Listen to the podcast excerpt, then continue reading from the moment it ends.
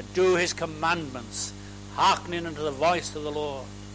Bless ye the Lord, all ye his hosts, ye ministers of his that do his pleasure. Bless the Lord, all his works, in all places of his dominion. Bless the Lord, O my soul. Amen. Let's just bow our heads. Father, we come on this first Sunday of a new year, and we want to bless the Lord, uh, remembering all your mercies, all your kindness and your goodness. We acknowledge there have been tough days and hard days and difficult days. But here we are this morning in the house of the Lord to worship the great God of heaven. Bless us in our worship, we pray, for Jesus' sake. Amen. Give you one welcome to our service this morning. I trust the Lord will bless you and encourage you. I'm here, God willing, this evening again. Gary's in Riversfield. Pray the Lord will bless him uh, there. Uh, we have a meeting on Thursday in, in the church, uh, a Zoom Bible study, we're expecting Gary to take that next Sunday. God willing, Roger Cook uh, will be taking our services. Our first hymn is 128. 128. Jesus, the name high over all, in hell or earth or sky. Angels and men before it fall, and devils fear and fly. One, two,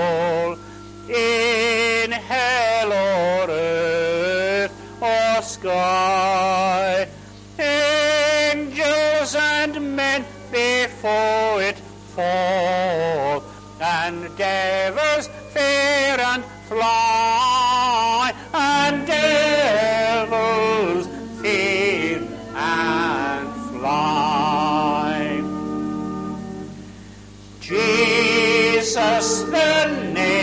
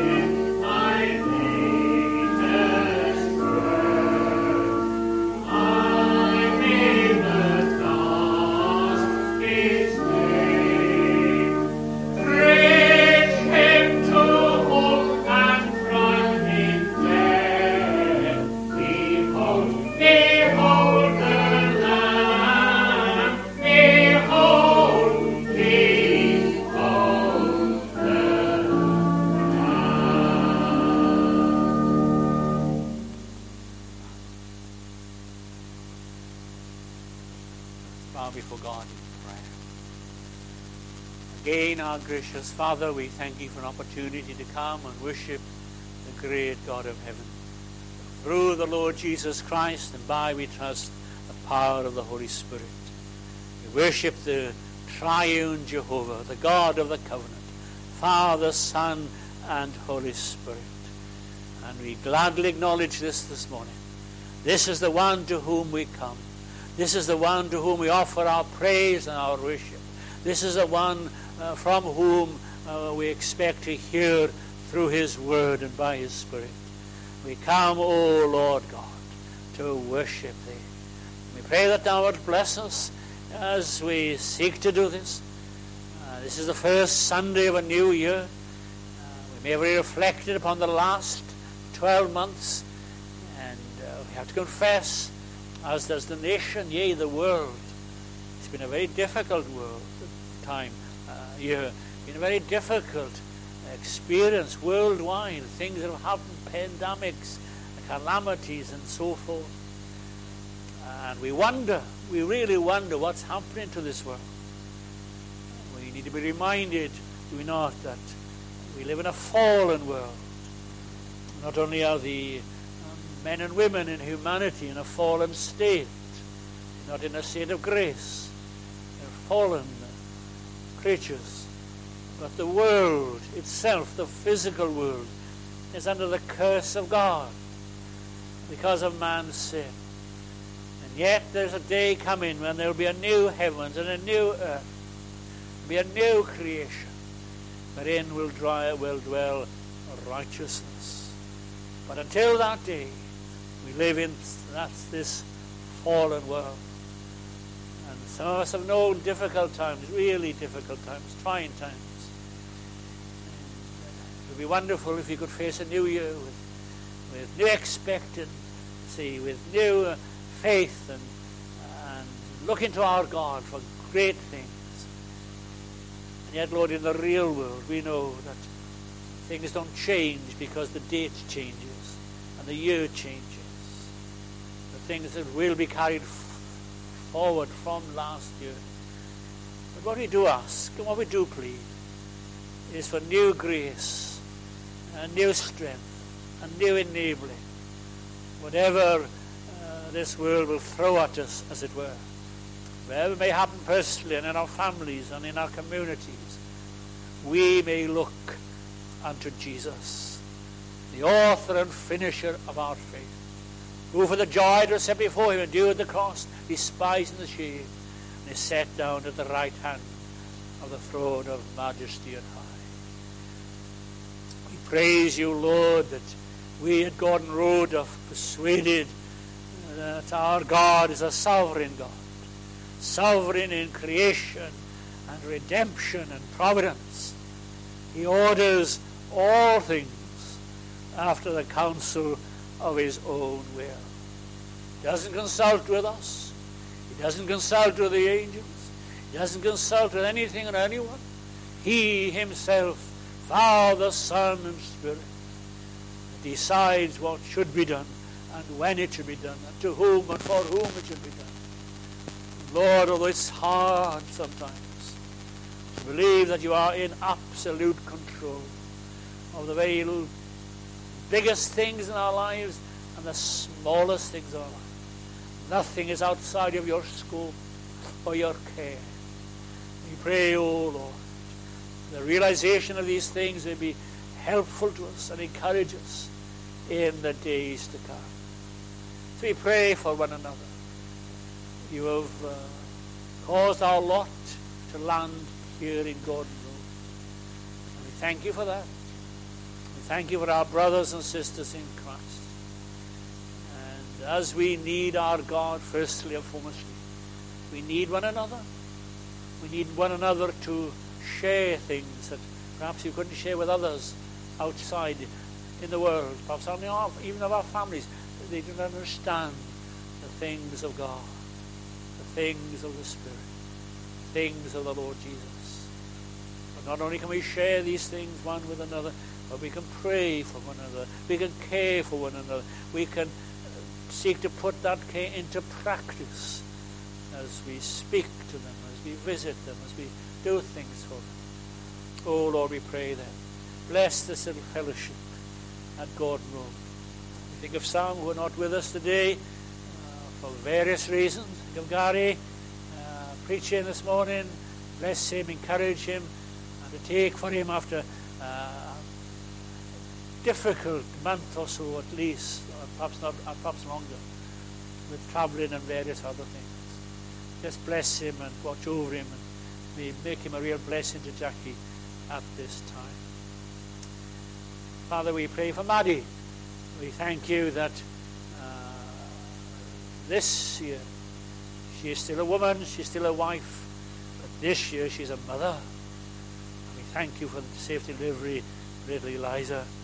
We pray you bless her and Dad uh, and the whole wider family. And may they be a blessing to those of the family who are outside of the kingdom. It's a strange, strange thing.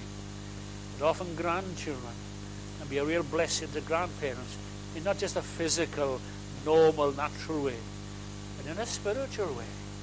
So we commit the whole family to thee. And there are others, Lord, with long-term concerns and illnesses and problems. Oh, be near your people. Father, your Son uh, describes you as a heavenly Father who cares for his people. Your Son describes you as one who cares for the sparrows. And your Son says, How much more? How much more does your Heavenly Father care for you? The very hairs of your head. Oh Lord, we thank you. And what your Son said about you is true. Absolutely true. We have experienced some of that. And Lord, we want to and we need to experience more of it in the days to come. This gracious, this wonderful, this ever loving Heavenly Father. We pray that you bless us then this morning. We're not so many. Some will be not here because they cannot come. They'd love to be here. Just bless them, we pray thee. Others could come. They could have got out of bed. They could have dressed, got on a bus or walked or got in the car or whatever. But they're not here. Somehow the love of the Lord Jesus is waning. Some of the love, somehow the love for his people is waning. Somehow it's not the eagerness there once was. Least excuse keeps them away.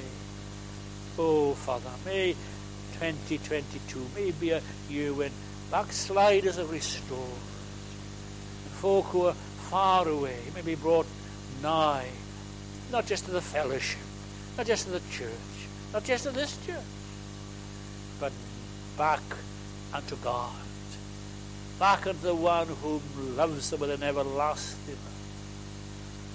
We are fearful as we read our Lord's words to the church at Ephesus. I have somewhat against thee thou hast left thy first love. Oh, Father, may this year be a year when some of those are brought back to love the Lord Jesus as once they did. And for us all, we need to be revived. We need to be stirred up. so much is happening. Lord, just come to us and help us and bless us. That we may rejoice in the Lord our God. Hear us, Father, now we pray. For Jesus' sake. Amen. Amen. Let's another hymn. 743. 743.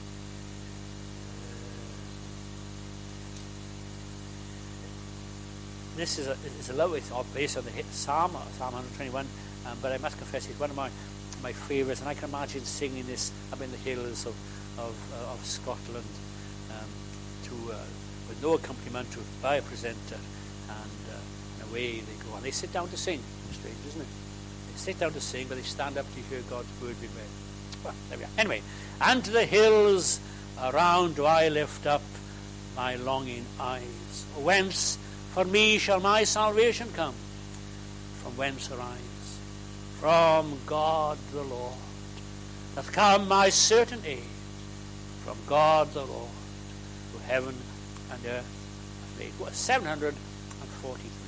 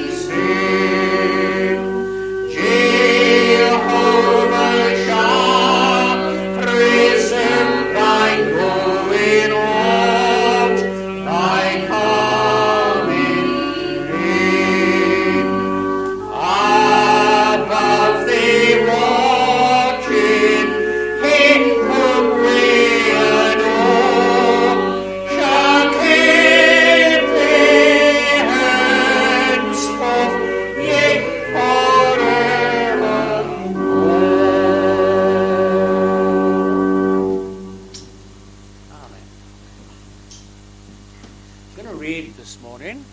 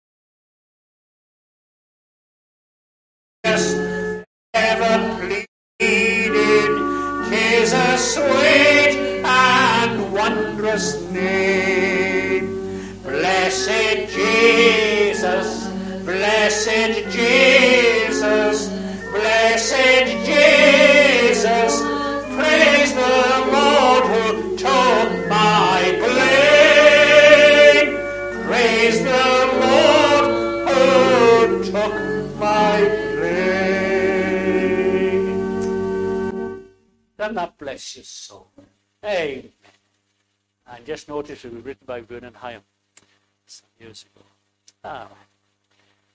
Before we come to God's Word, just pray for a moment. Father, we thank you for such great hymn, great words. Just praise you for that. And now as we consider our dear Saviour, help us to understand the words and the application of the words to us this morning. Jesus' sake. Amen.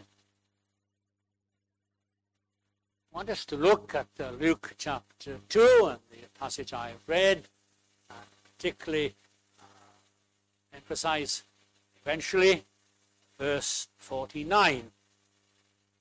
How is it, says Jesus, that you sought me, Joseph and Mary? Did you not know that I must be about my Father's business? And Lord Jesus Christ says, How is it that you sought me? do not know I must be about my Father's business? I wonder sometimes if uh, when I use the word significant, you think, oh, not again. So ever using the word significant? Well, I do so because I think things, passages, are significant. It's not just a little catchphrase. And there are lots of reasons why this verse and this little passage from 41 to 42 are significant. They're important. Every bit is important. You know, I keep saying that too. Everything is important. But this is so significant. It's very significant. There are lots of reasons. Uh, one that came to mind just as I was, I was in the pulpit was that these are the first recorded words of the Lord Jesus Christ. Now, I'm sure he said a lot from uh, not long after he was born, as he, as he grew. He would say things and then uh, lots of other things. But this is the first recorded verse. Now, we've had a little baby born to us, and we're so grateful. Uh, and at the moment, I assume that uh, she's kind of, kind of more or less grunting and cooing and not making much noise, you know. Um, but eventually, she will say things. All right? And every parent will long for the word or time when she says mama or dada or whatever. Uh, there's a little baby across the French from at home, and I keep saying to this little boy, say Colin, say Uncle Colin. And his mother tells no. Now, a, a, just a personal thing. Our daughter was down with her grandson, uh, Elijah, and he's just said the first kind of two words to her. For. Nana, move. He wants to sit on the, on the sofa. The first words he says to my daughter, Nana, move. I'm going to remember that and quote it to her oft. Nana, move. Well, here are the first words of the Lord Jesus Christ. Now, the context is strange. We have to go carefully here. We really do. Because if you don't go carefully, you can end up with all kinds of weird notions and things. So it starts off, and remember that Luke Oh, the other thing I should just tell quickly. Last Sunday, I was thinking of these things, and last Sunday I heard a sermon from America by Alistair Begg. Uh, he's been going through Luke, and he preached on this passage. Wonderful message. I may borrow some stuff from him. I acknowledge it. I may borrow some stuff. 57, 58 years ago in Wales, we had a Welsh evangelist called David Shepherd. I mentioned him to Dick uh, Saunders when he was alive, and he remembered him when he was. And he preached on this uh, section evangelistically. And I can remember the thrust of it even after all these years. And those two things are going to come together, I trust, uh, this morning. Okay, so Luke, remember, he is writing his gospel because lots of things have been said by others about the Lord Jesus Christ and his life. And so Luke decides, he's obviously an educated man, right? he's a physician, and he's uh, an historian. And he wants to uh, make sure that what is said about Jesus, his life, his death, his and all of it, is, is accurate. Stories that can be wild stories. And so he, he begins in this first chapter, verse 1 For as much as many have taken in hand to set forth in order the description of those things which have been surely believed among us, even as they were delivered unto us from the beginning, were eyewitnesses, ministers, it seemed good to me as well to write these things to you, Theophilus. So, so Luke is saying, I investigated these things. I looked at these things. And uh, it's a simple thought, and Alistair Begg brought, brought out very well. He said, Luke didn't just sit down in his study and say, right, I'm going to write about Jesus, and he writes pages and pages, and the Spirit is inspiring him, and he writes it, and that's it. No, Luke goes out there to talk to people who are alive at the time who met Jesus, were involved with Jesus. He would have spoken to the disciples. He would have talked to others. And he would have written it down.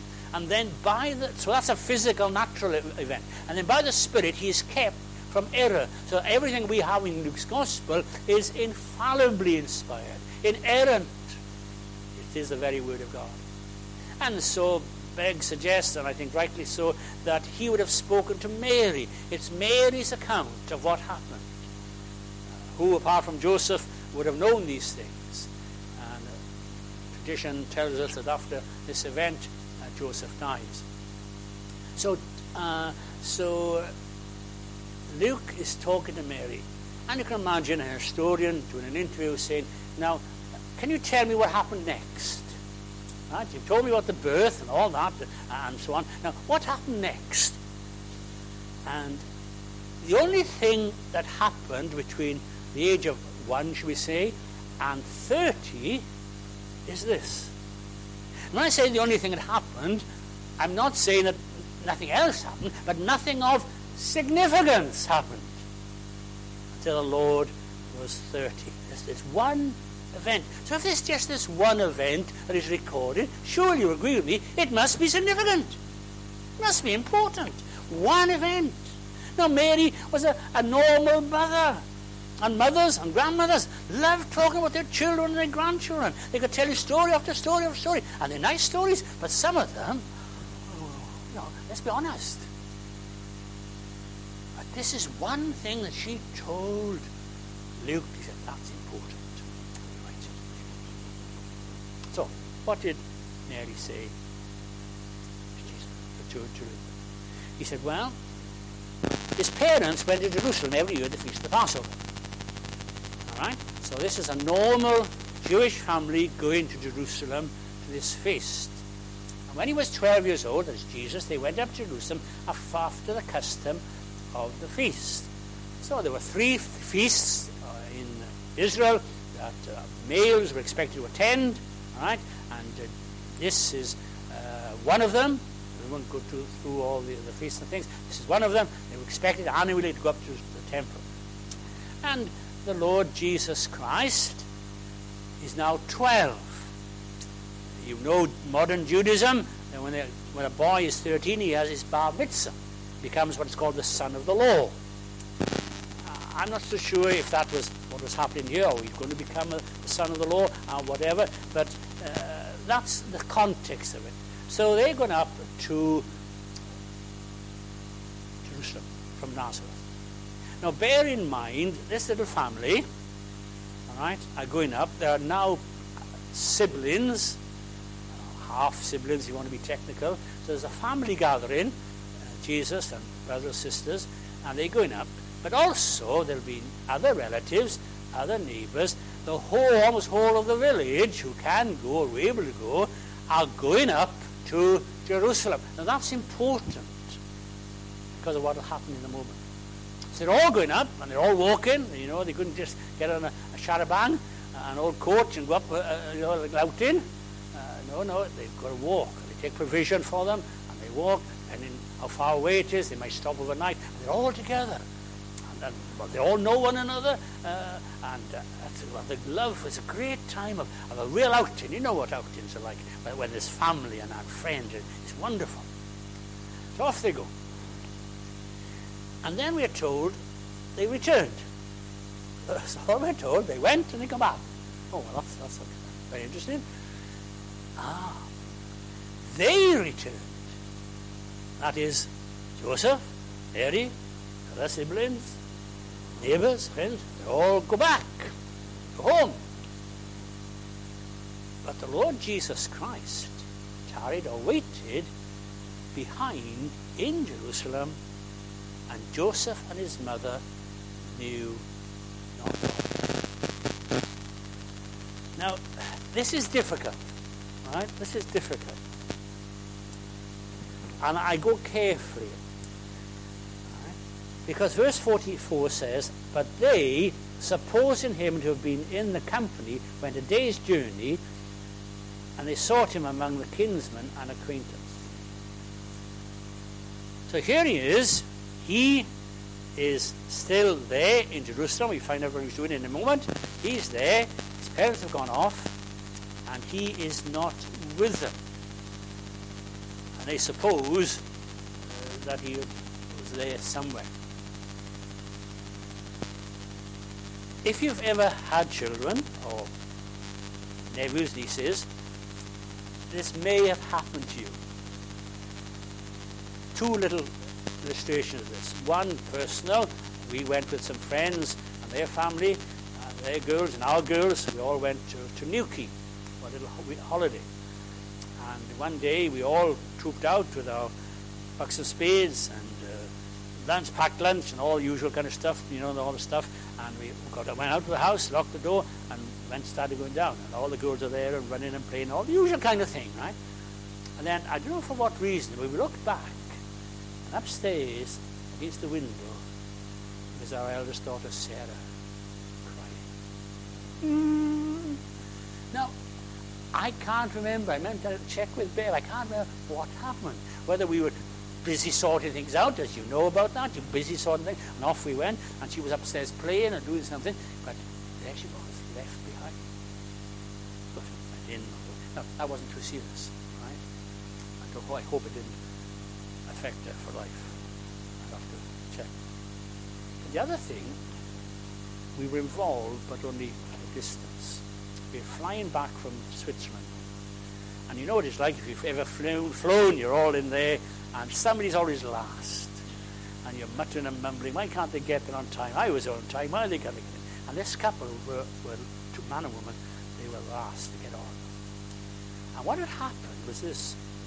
They were in, waiting for the plane, uh, waiting for the gate to open, you know, they're there, and the little lad, as little lads do, ran off and watched the plane. Didn't have a care in the world, off here. Eight or nine, one off here. So, the mother goes to the gate to check in, father's there, and the father says, Where's little Johnny? The mother says, I thought he was with you. And he says, I thought he was with you. Actually, he wasn't with neither, with, with, with either of them. And Johnny was running around.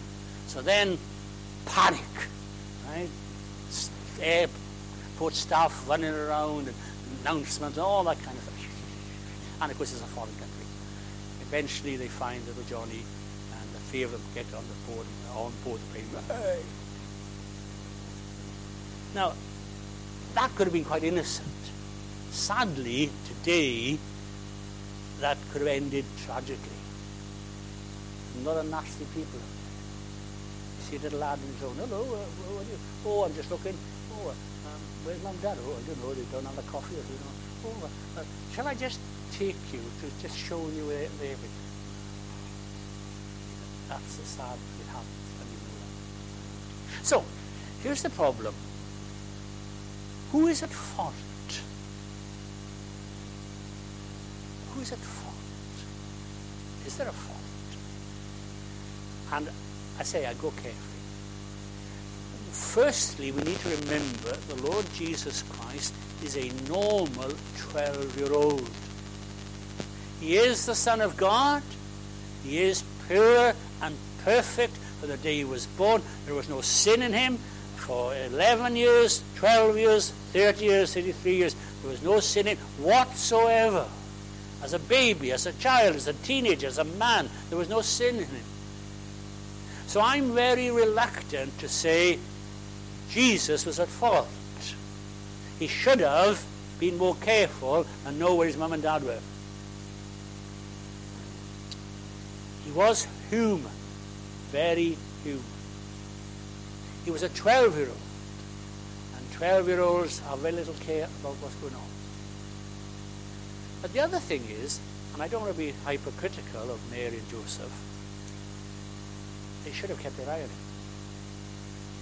Now, I read stories of somebody, uh, mothers in the supermarket, and suddenly the little lad, they say little lad's a little girl, the little lad is gone.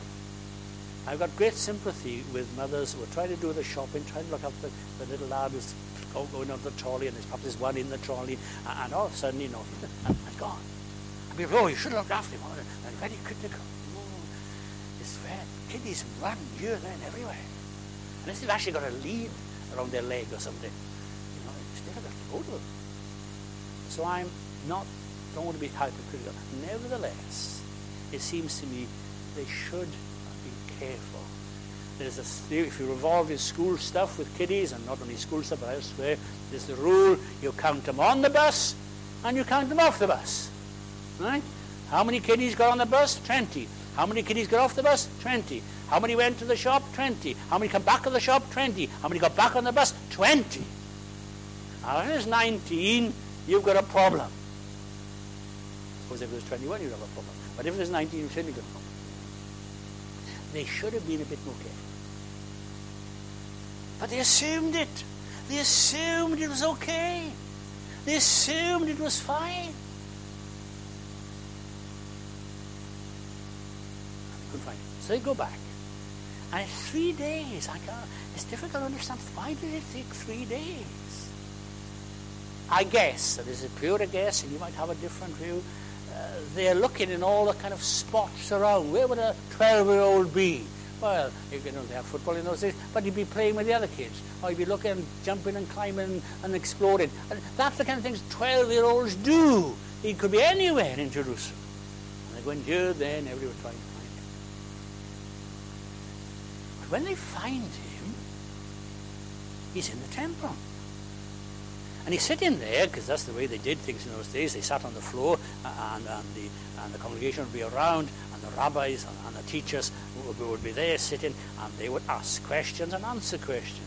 They didn't have so much as a sermon uh, as we would have. You know, they read the law, and then they would say, now what do you think of this? How would you understand this? How would you apply this to your own life? And it'd be answer question, answer question, answer. And you see that through the Gospels, that Jesus is asked questions, asks, and answers them, he asks questions, answers, and so forth. That's what he did. So Jesus is there, and uh, he's doing two things. He's hearing what they're saying, and he's asking them questions. Now, bear in mind that the Lord Jesus Christ, from verse 4, which was in verse 40, we're told, and the child grew. He wasn't born one day and a man the next day. He took 30 years to get to be a man. He is developing. He is growing in spirit, wisdom, and grace.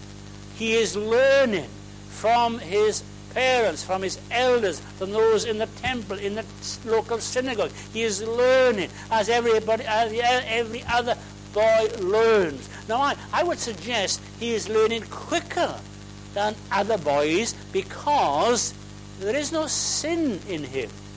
And sin affects the whole of our being and it affects our learning. Now, we often think about sin and how it affects this, that, and the other. But I don't know if we, I haven't anyway, I haven't thought about this aspect that sin affects our natural abilities. Right? There's a problem with us. And uh, this sin and affects our emotions, our will, our relationships, it affects everything, and it affects our ability to learn. I never liked learning. Not in school. I'd rather be out playing football than learning. Um, that's because of me. So Jesus learned naturally and normally. But I suspect, I suggest, it, there was an acceleration in his learning. But he didn't know everything at that time. He's a normal 12 year old. So he's there. And what is more amazing, when they saw him, they were amazed. And his mother said to him, Why have you done this? Blah, blah, blah, blah. Um, why, why have you done this to us? And he said to them, How is it you sought me? Do you not know about my father's business? Now, this is a tremendous, tremendous verse. This, in a sense, sums up the whole of the life and ministry of the Lord Jesus Christ. You think of this. This first utterance, what Jesus says here to uh, Joseph and Mary, sums up the whole of the rest of his life, his mission, his death, his resurrection, his ascension to glory. It, it sums up everything about Jesus. What is Jesus doing? Why did he come? No, you can give lots of answers to this. You can quote me verses. You can quote me what Jesus said later on. I have come to seek and to save that which was lost. That's true. But this verse undergirds, underlines, underscores everything that Jesus would do, would say, would be. I must be about my Father's business. That's why I have come. That's why I was born. That's why I live. That's why I will die and rise again to do my Father's business. Now, some versions uh, don't have business, they have Father's. I must be about my Father's house. Uh, it's, it's, a strange thing, it's a translation thing. Neither word is there in the original, it's just the Father's. Whatever belongs to the Father. That's what Jesus come to do. And some say it should be house because that's where he is. Uh, but I would say, well, that may be true. But that's the being in the house is only part of the business. So everything that belongs to the father, the possessive adjective here, fathers, everything, the business, the house, every single thing, that's what Jesus has come to be about. The Father's business. You have a verse like this that he had come not to do his own will, but the will of him that sent me. That's why I've come. Not to do my own business, my own will, but my Father's business, my Father's will. Now, he speaks in that context as the Son of Man. Here, with a small s, if you like, uh, the Son, albeit a 12 year old, is still Son of Man. We know that the eternal Son of God, it's his business. We don't want to split the Trinity here and, and, get into complications. We know that the business of the Son is the business of the Father, is the business of the Holy Spirit. One triune God, and this is their business. This is His business. The triune God, it's His business. And all that will come, and Jesus will do and say. That's what I'm doing now. And they understood not. How sad. How sad. There's an application here. It's fairly simple, and it's for New Year's, first Sunday New Year. Two applications, one here and one I'll come back to. The first thing is, what are you doing? You say, what are you doing? What am I doing? I'm in church. Yeah. But is your attendance at a place of worship, i.e., this place this morning, is it part of what you are doing of the Father. Is that what you're about? Is your Christian life a life that is lived to be about the Father's business? In other words, simple, very simply, are you doing are you doing God's work? However you would define that in your personal life, in your worship, in your fellowship, are you, am I, doing God's work? Are we about the Father's business? Because I have to tell you, dear ones, there's nothing more important for you and for me this morning, this day, this week, this year, than to do the Father's business. We must be about the Father's business. Now, I'm sure we all have thought about the next 12 months. I've thought of what may happen what may happen to us personally, those whom we love, those whom we care for, those for whom we pray. We, we are thinking about ourselves, not in a wrong sense, but in a general sense. Think what will come of us. Uh, what will become of our fellowship? Uh, Hailsham, uh, Eastbourne, district, what will become of our nation? We're thinking ahead of what will happen uh, and uh, what, how we will be involved and what, will, what are the implications for us. But there is nothing but nothing but nothing, dear ones, more important that you and I say, What can I do to be about my Father's business? It must be a priority. There's a word they use today, I don't like it, but it's one of these new words. You must prioritize. In my day, we would say you just got to put things in order of most importance. Prioritize. What's important to you? Is the gospel of the Lord Jesus Christ important to you? And making it known, is it important to you? Is prayer important to you? Is fellowship important to you? Is seeking to live a holy and a godly life, is it important to you? You must be about it. the Father's business. And then, before we close, this is an evangelistic emphasis, I think. The problem, back to verse 44, that they, supposing him to be in the company, they supposed that they had Jesus with them. And they were wrong. I can see this old Welsh preacher, another old Welsh preacher, 58 years ago saying this. Is Jesus with you? are you supposing he is with you? Is Jesus with you this morning? Is he your Savior? Well, uh, Colin, I, I, I'd like to think so. I suppose he is because, well, I'm in a church. I've got Christian friends family, uh, whatever. I try to, to live, I try to be kind, I try to be nice. And uh, uh, I suppose he's with me, but are you sure he's with you? Are you sure this morning that Jesus, the Lord Jesus Christ, is with you? Or are you just supposing? It's so easy to suppose and to be wrong. To be wrong. How sad it is that here is this company, uh, Joseph and Mary, and they're assuming Jesus is here somewhere. Well, he's either with Billy or Benjamin or Sam, or he's doing this or he's that. He, he's with us. He's with somebody. But he's not with somebody. He's not with any of them. He's still in the temple.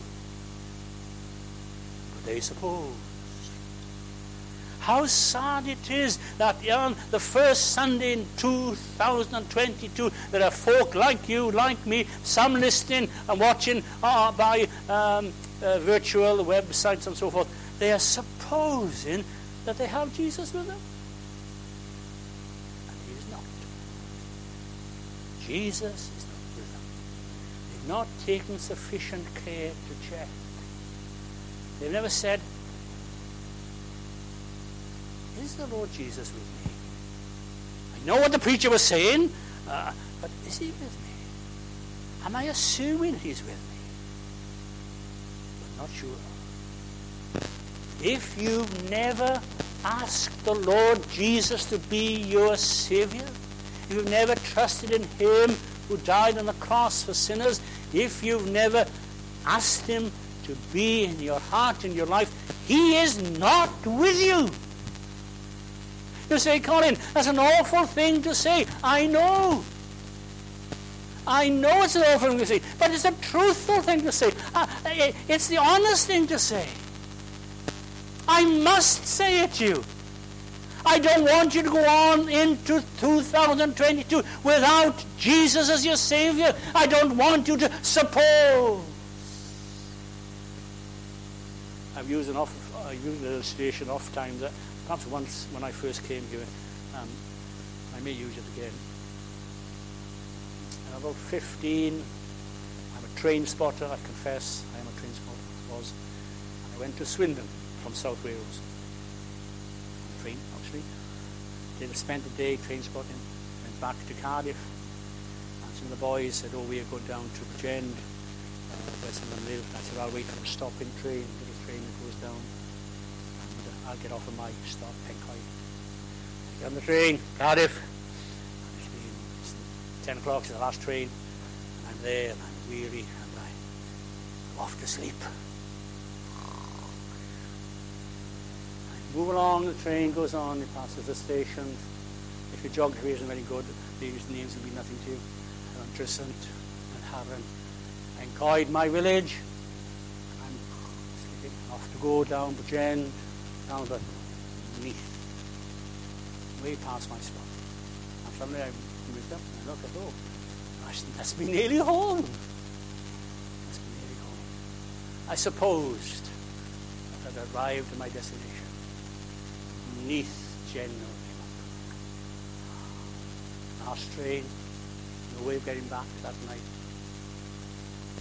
And a couple sitting opposite. This is what they said. Oh, are you all right, Sonny? Are you all right?